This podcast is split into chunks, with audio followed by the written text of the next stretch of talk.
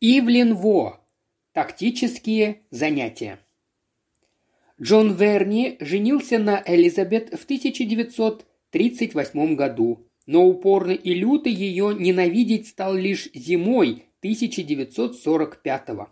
Мимолетные приступы ненависти к ней то и дело накатывали на него и прежде. Ему вообще были свойственны такие вспышки. Не то чтобы он отличался, как говорится, дурным нравом, скорее наоборот, он всегда казался рассеянным, утомленным. Только это и говорило о его одержимости. Так другие несколько раз на дню бывают одержимы приступами смеха или желания. Среди тех, с кем он служил во время войны, он слыл Соней и Тюленем. Для него не существовало ни особенно хороших дней, ни плохих, все были на одно лицо. Хороши, ибо он быстро и споро делал, что положено, никогда при этом не попадая в просак и не горячась, или плохи, ибо в душе его, самой глубине, при каждом помехе или неудач то и дело вспыхивали и гасли незримые молнии ненависти.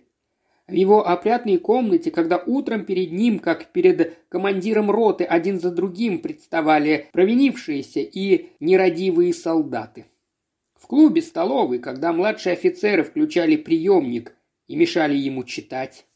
В штабном колледже, когда группа не соглашалась с его решением. В штабе бригады, когда штаб-сержант терял подшивку документов. Или телефонист соединял его не с тем, с кем требовалось. В машине, когда шофер ухитрялся проскочить поворот.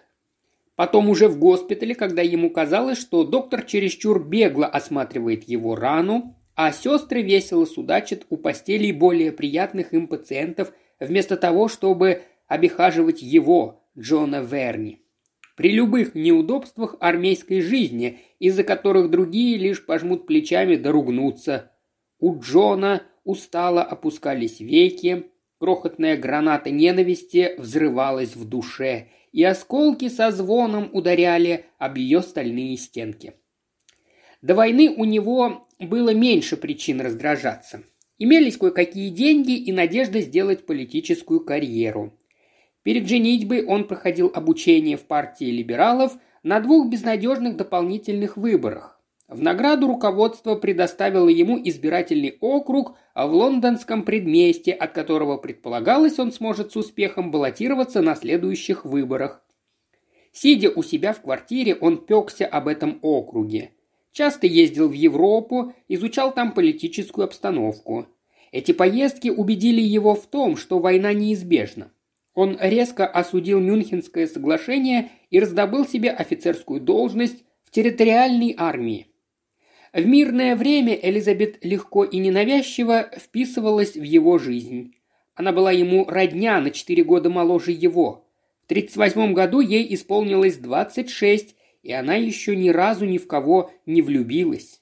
Это была спокойная, красивая, молодая женщина, единственное дитя своих родителей. У нее имелись кое-какие деньги, и в дальнейшем ей предстояло получить еще. Когда она только начала выезжать, ее губ нечаянно слетало и достигло чужих ушей какое-то неуместное замечание, и с тех пор она прослыла больно умной. Те же, кто знал ее лучше других, безжалостно окрестили ее «себе на уме». Это предопределило ее неуспех в гостиных и на балах, где еще год она томилась в бальных залах на Понт-стрит, а затем успокоилась на том, что стала ездить с матерью по концертам и по магазинам. И, наконец, к удивлению небольшого кружка ее друзей, вышла замуж за Джонни Верни. Ухаживание, завершившееся браком, проходило без особой пылкости, по-родственному, в обоюдном согласии. Из-за приближающейся войны они решили не обзаводиться детьми. Чувства и мысли Элизабет всегда и для всех оставались за семью печатями. Если она и отзывалась о чем-то, то обычно отрицательно, и суждения ее можно было счесть либо глубокомысленными, либо тупоумными, кому как заблагорассудится. На вид она была отнюдь не из тех женщин, которых можно всерьез возненавидеть. Джона Верни демобилизовали в начале 1945 года, и когда он вернулся домой, на груди у него красовался военный крест, а одна нога навсегда стала на два дюйма короче другой. Элизабет теперь жила в Хемстеде со своими родителями, которые приходились Джону тетей и дядей. Она написала ему об этих переменах, но поглощенный своим он представлял их себе очень смутно. Квартиру, где он с Элизабет жил до войны, заняло какое-то правительственное учреждение. Мебель и книги отправлены были на склад и погибли. Часть сгорела во время бомбежки, остальное растащили пожарные. Элизабет, лингвист по образованию, стала работать в секретном отделе Министерства иностранных дел. Дом ее родителей был некогда солидной виллой в георгианском стиле. Из окон открывалась широкая панорама. Джон Верни приехал туда рано утром, проведя ночь в переполненном вагоне поезда Ливерпуль-Лондон. Кованная железная ограда и ворота были грубо выломлены сборщиками железного лома, а полисадник, прежде такой ухоженный, густо зарос сорняками и кустарником и весь был истоптан солдатами, которые по ночам приводили сюда своих подружек. Сад за домом обратился в небольшую воронку от бомбы. По краям ее громоздились кучи глины, обломки статуй, кирпич и стекло от разрушенных теплиц. И из этих груд торчали высокие, по грудь, сухие стебли кипрея. Стекла по заднему фасаду все вылетели, и окна были заложены картоном и досками, так что в комнатах все время стояла тьма. «Добро пожаловать в царство хаоса и вечные ночи!» – радушно приветствовал Джона дядя. Слуг в доме не было, старые сбежали, молодых призвали в армию. Элизабет напоила его чаем и ушла на работу. Здесь он поселился, и, по словам Элизабет, ему еще повезло, что у него оказалась своя крыша над головой. Мебель купить было невозможно. Мебелированные комнаты сдавались за бешеные деньги – а их доход ограничивался теперь только жалованием. Можно было подыскать что-нибудь за городом, но так как у Элизабет не было детей, она не имела права уйти со службы. Да и Джон был связан своим избирательным округом. Округ тоже стал неузнаваемым. В городском саду выросла фабрика, обнесенная колючей проволокой, точно лагерь для военнопленных. Некогда обступавшие сад аккуратненькие домики, в которых жили возможные сторонники партии либералов, были разбомблены, залатаны, конфискованы и заселены рабочими иммигрантами. Каждый день Джон получал десятки жалоб от своих избирателей, выселенных из Лондона в провинцию. Он надеялся, что орден и хромота помогут ему завоевать расположение новых жителей, но нет, им и дела не было до превратности войны. Зато они весьма интересовались социальным страхованием, хотя в интересе этом явственно сквозило недоверие к правительству. «Они тут все красные», — сказал Джону здешний представитель либералов. «Вы хотите сказать, я не пройду?» «Ну, мы еще попробуем», Тори выставляют летчика, участника воздушных боев над Англией. Боюсь, он заберет большую часть голосов наших избирателей среднего достатка, а их и так уже осталось немного. Выборы и в самом деле прошли плохо. Джон Верни получил голосов меньше, чем все другие кандидаты. По его округу избрали учителя-еврея, чьи речи дышали ожесточением. Руководство оплатило расходы Джона, но все равно выборы дались ему тяжело. И когда они кончились, он остался без всякого дела. Он продолжал жить в Хэмстеде. Когда Элизабет уходила на работу, помогал тетке стелить постели. Прихрамывая, отправлялся к зеленщику и торговцу рыбой. С недаемой ненавистью стоял в очередях, а вечером помогал Элизабет стирать белье. Ели они в кухне, продуктов было мало, но стряпала тетка вкусно. Дядя три раза в неделю работал, помогал паковать посылки. Элизабет, женщина себе на уме, никогда не рассказывала о своей работе, а работа в сущности имела отношение к насаждению враждебных населению деспотических правительств в Восточной Европе. Однажды вечером в ресторане к ней подошел и заговорил высокий молодой человек с бледным острым лицом, которое светилось умом и юмором.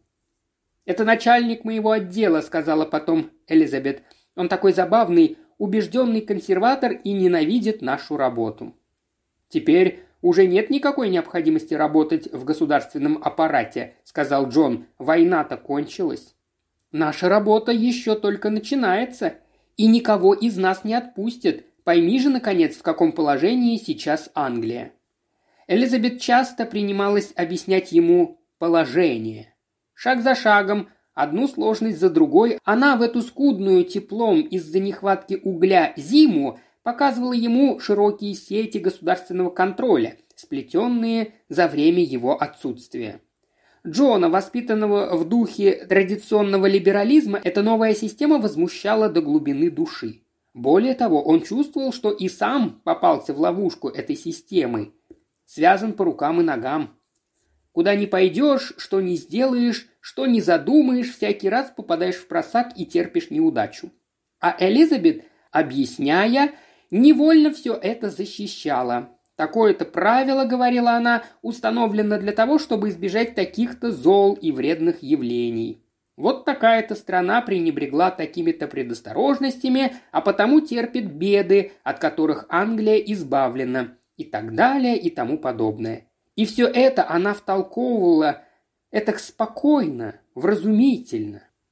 «Я знаю, Джон, это все очень неприятно, но пойми, в трудном положении все, не ты один». «А вам, бюрократам, только этого и надо», – отрезал он, – «равенство рабов. Государство, где есть только два класса – пролетарии и чиновники». Элизабет оказалась неотъемлемой частью этой системы. Она работает на государство. Она служит этой новой, чуждой, захватившей всю Англию силе. Зима все тянулась, газ в плите горел еле-еле, через залатанные окна пробивался дождь. Потом, наконец, пришла весна, а в непотребных зарослях вокруг дома стали лопаться почки. Тем временем Элизабет странно выросла в глазах Джона. Она стала символом, как солдаты в отдаленных лагерях в пустыне и в джунглях вспоминают своих жен с нежностью, какой никогда не испытывали к ним дома, и жены, те самые жены, которые бывали, наверное, и сварливы, и неряшливы, становятся в их воображении олицетворением всего хорошего, что осталось позади, а их пустопорожние письма рождают надежду. Так в воображении отчаявшегося Джона Верни – Элизабет стала не просто олицетворением людской злобы, но жрицей, Менадой эпохи простонародья. «Ты плохо выглядишь, Джон», — сказала ему тетка. «Вам с Элизабет надо провериться, уехать ненадолго. На Пасху у нее отпуск». «Ты хочешь сказать, государство пожертвовало ей дополнительный паек в виде общества собственного супруга? А все необходимые анкеты она уже заполнила?» Или она такой важный комиссар, что у нее это не спрашивают?» Дядя с теткой смущенно посмеялись. Джон отпускал шуточки с таким усталым видом, утомленно опустив веки, что его домашних сразу обдавало холодом. Элизабет в подобных случаях лишь молча и серьезно смотрела на него.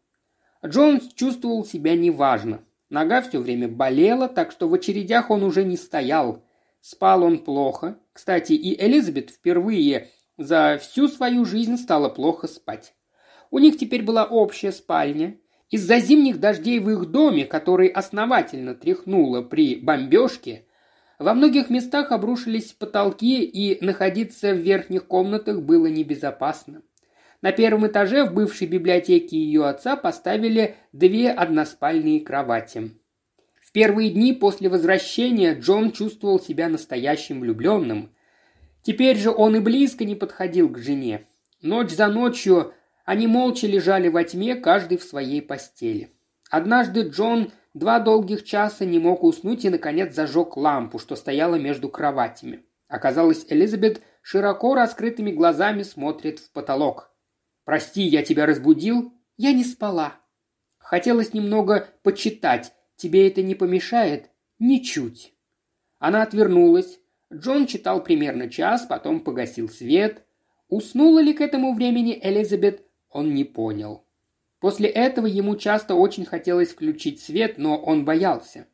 А вдруг опять окажется, что она не спит и широко раскрытыми глазами смотрит в потолок. И вместо того, чтобы предаваться восторгам любви, Он лежал и ненавидел жену всеми силами души. Ему не приходило в голову уйти от нее, вернее, время от времени мысль эта мелькала, но он безнадежно от нее отмахивался. Их связывала общая жизнь, ее родные, родня и ему. Их денежные дела тесно переплелись, и виды на будущее у них тоже общие. Уйти от нее значило бы начать все сначала, одному, голу и боссу в чужом и непонятном мире. 38-летнему Джону Верни, хромому и усталому, не хватало на это мужества. Никакой другой женщины он не любил, пойти ему было не к кому, заняться нечем. Больше того, в последнее время он стал подозревать, что если б он и ушел куда-нибудь, Элизабет не огорчилась бы. И теперь ему всерьез хотелось только одного – причинить ей зло. Хоть бы она сдохла, твердил он про себя в бессонные ночи. Хоть бы она сдохла. Иногда они по вечерам куда-нибудь ходили вместе. Джон завел привычку раза два в неделю обедать в своем клубе. Он думал, Элизабет в это время сидит дома, но как-то утром выяснилось, что накануне она тоже где-то обедала. Он не спросил с кем, но тетка спросила. «С одним сослуживцем», — ответила Элизабет. «С тем самым?» — поинтересовался Джон. «Представь себе, да. Надеюсь, ты получила удовольствие?» «Вполне. Еда, конечно, была мерзкая, но он очень занятный. Однажды Джон вернулся вечером из клуба после жалкого и унылого обеда, да еще ехал в оба конца в переполненном вагоне метро. Оказалось, Элизабет уже легла и крепко спит. Когда он вошел, она не шевельнулась. К тому же она храпела, прежде с ней этого не случалось. Он постоял с минуту, пригвожденный к месту ее новым и непривлекательным обликом. Голова запрокинута, рот открыт, в уголках губ поблескивает слюна. Потом слегка потряс ее. Она что-то пробормотала, повернулась на бок и, так и не очнувшись от глубокого сна, затихла. Спустя полчаса, в течение которых он тщетно пытался уснуть, Элизабет опять захрапела. Он включил свет, посмотрел на нее повнимательней и с удивлением, вдруг перешедшим в радостную надежду, заметил возле нее на ночном столике наполовину пустую трубочку с незнакомыми таблетками. Он взял ее в руки, посмотрел. Содержит 24 таблетки наркотического и гипнотического действия. Было написано на трубочке, а дальше крупными красными буквами. Принимать не больше двух таблеток одновременно. Он сосчитал оставшиеся таблетки. Одиннадцать. Надежда трепетной бабочкой забилась у него в груди, переросла в уверенность. Внутри разгорелся огонь, отрадное тепло разлилось по всему телу до самых кончиков пальцев. Он лежал и в счастливом предвкушении, как ребенок в канун Рождества, прислушивался к всхрапываниям жены. Вот проснусь утром, а она уже мертвая, говорил он себе.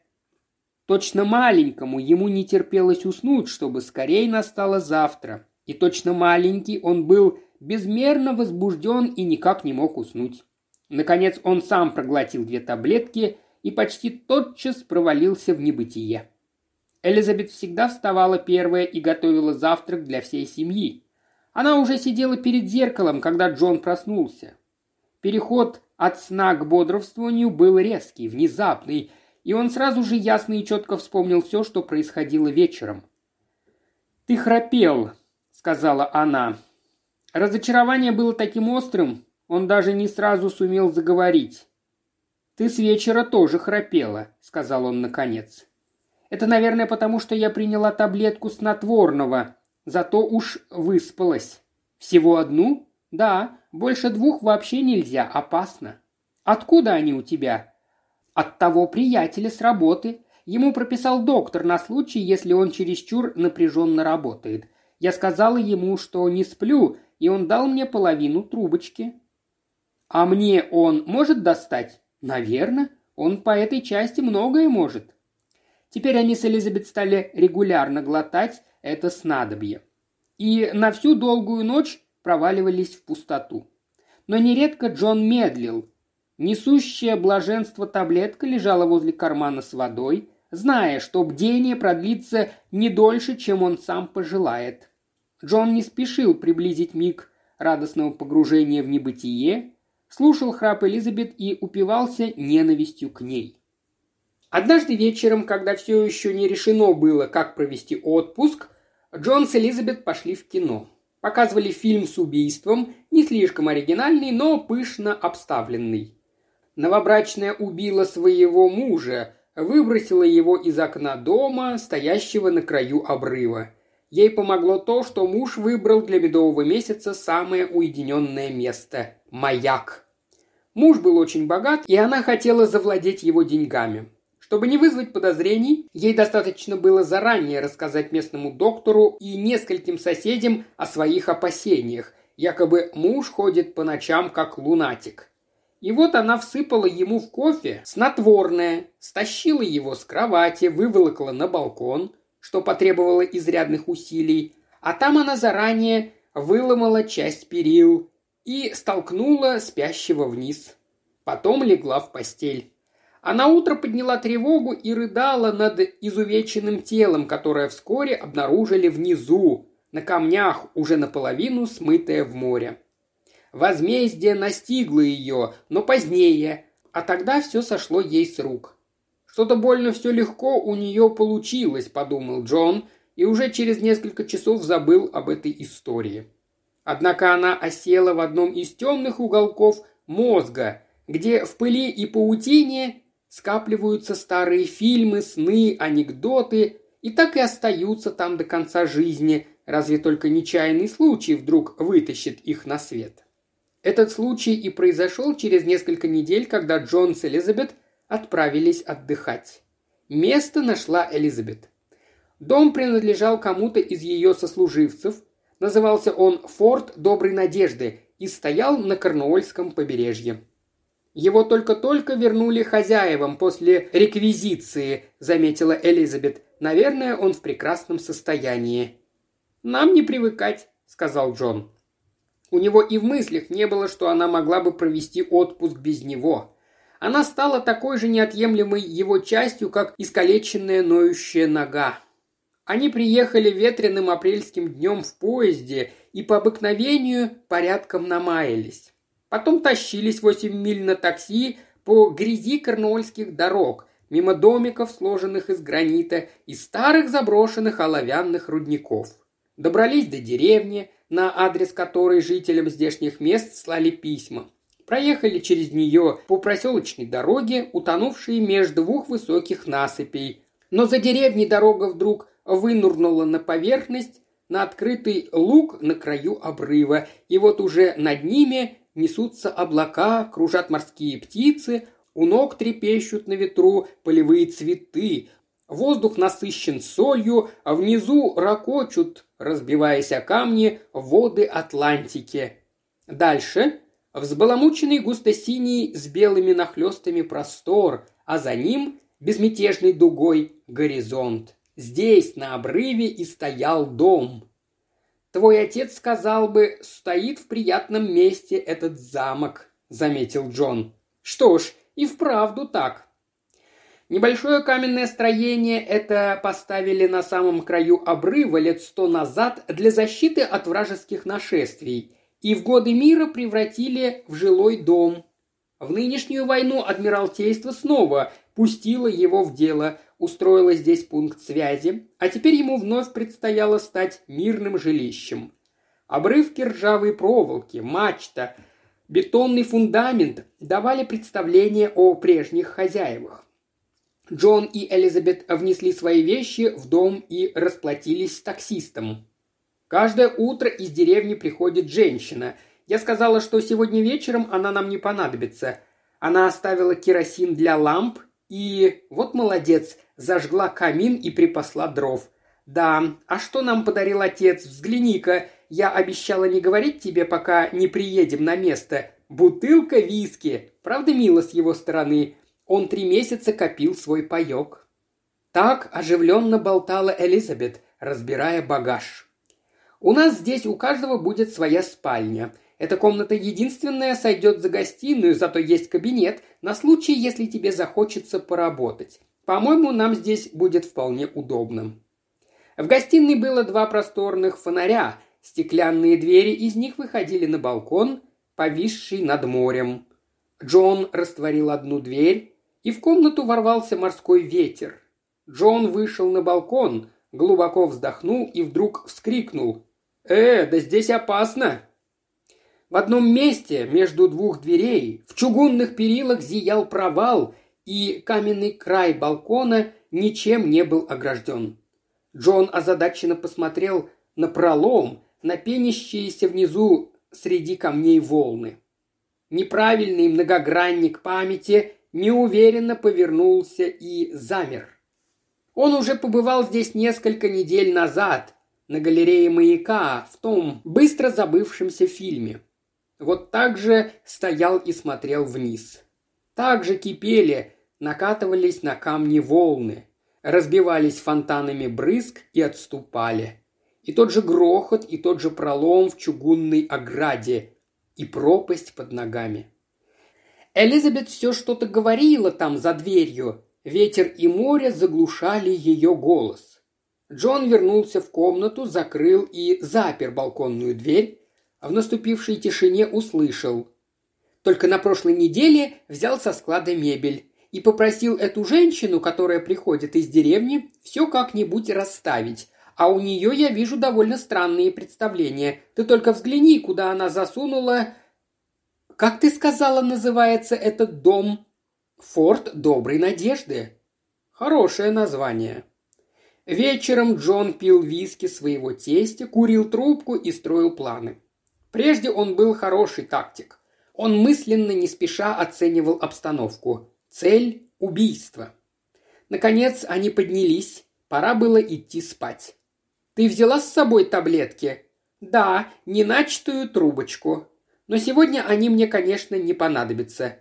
Мне тоже», – сказал Джон. «Здесь замечательный воздух». В последующие дни он обдумывал тактическую задачу. Она была очень проста – План операции у него уже есть. Он пользовался сейчас словами и формулировками, к которым привык в армии. Возможные варианты действий противника – внезапность, закрепление успеха. План операции образцовый. С первых же дней Джон начал приводить его в исполнение. Его уже знали в деревне, он постепенно все расширял знакомство. Элизабет – друг хозяина дома. Сам он герой, только что вернулся из армии и все еще не освоился вновь со штатской жизнью. «Впервые за шесть лет отдыхаем с женой вместе», — сказал он в гольф-клубе, а в баре даже немного разоткровенничался, намекнул, что они подумывают наверстать упущенное и завести ребенка.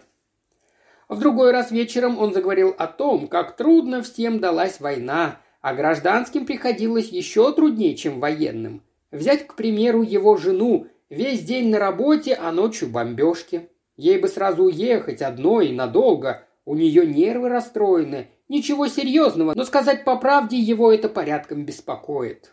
В Лондоне он раза два видел, жена встает во сне и ходит, как лунатик. Оказалось, его собеседникам такие случаи известны. Серьезно беспокоиться тут не о чем, просто надо присматривать, как бы это не переросло во что похуже. А у доктора она была? Нет еще, ответил Джон.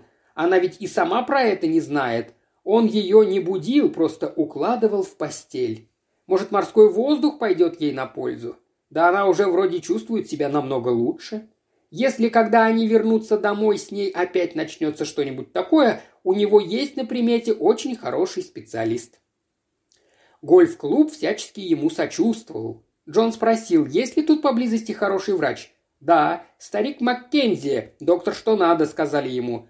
«Даром пропадает в деревне, отсталым его никак не назовешь. Читает самоновейшие книжки по психологии и всякое такое.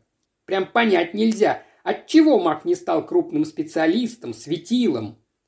«Пожалуй, надо сходить к нему посоветоваться», – вслух подумал Джон. «Правильно, лучше Мака вам никого не найти».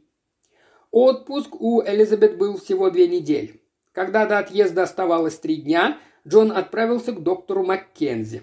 В комнате, которая скорее напоминала кабинет адвоката, а не врача, темная, прокуренная, с книжными полками по стенам, его принял седой добродушный холостяк. Сидя в старом кожаном кресле, Джон рассказал ему ту же историю, что в гольф-клубе, только на сей раз более тщательно подбирал слова. Доктор Маккензи выслушал, не перебивая. «Никогда в жизни не встречал ничего подобного», – закончил Джон. Маккензи отозвался не сразу. «А вам сильно досталось во время войны, мистер Верни?» – спросил он, помолчав. «Да вот изувечено колено, до сих пор дает о себе знать». «И в госпитале вы намучились?» «Три месяца пролежал. Паршивое заведение в пригороде Рима». Такие увечья всегда сопровождаются нервным потрясением. Нередко потрясение остается, даже когда рана уже зажила. Да, но я совсем не понимаю... Дорогой мистер Верни, ваша жена просила ничего вам не говорить, но, по-моему, я должен сказать. Она уже советовалась со мной по этому поводу. О том, что она ходит во сне как лунатик? Но она же не может... И тут Джон прикусил язык. Дорогой мой, я все понимаю. Она думала, что вы не знаете. За последнее время вы дважды бродили по ночам, и ей приходилось укладывать вас в постель. Ей все известно». Джон не нашелся, что сказать. «А «Мне не впервой выслушивать пациентов, которые рассказывают о своих симптомах, но говорят, что пришли посоветоваться о здоровье друга или родственника», продолжал доктор Маккензи. Обычно это девушки, которым кажется, что они в положении. Интересная особенность вашего случая, пожалуй, даже решающая особенность, именно в том, что и вам захотелось приписать свою болезнь кому-то другому. Я назвал вашей жене специалиста в Лондоне, который, я полагаю, сумеет вам помочь. А пока могу посоветовать побольше двигаться, вечером легкая пища. Джон в ужасе заковылял к форту доброй надежды. Безопасность оказалась необеспеченный. Инициатива утрачена, операцию следует отменить. В голову лезли формулировки из учебника по тактике. Дело приняло такой неожиданный оборот, что Джона просто оглушило. Безмерный животный страх шевельнулся в нем, но Джон поспешно придушил его. Когда он вернулся, Элизабет накрывала к ужину. Джон стоял на балконе, с горьким разочарованием глядя на пролом в балконной решетке. Вечер выдался совсем тихий, был час прилива, и море неслышно колыхалось среди камней далеко внизу, вздымалось и вновь опадало.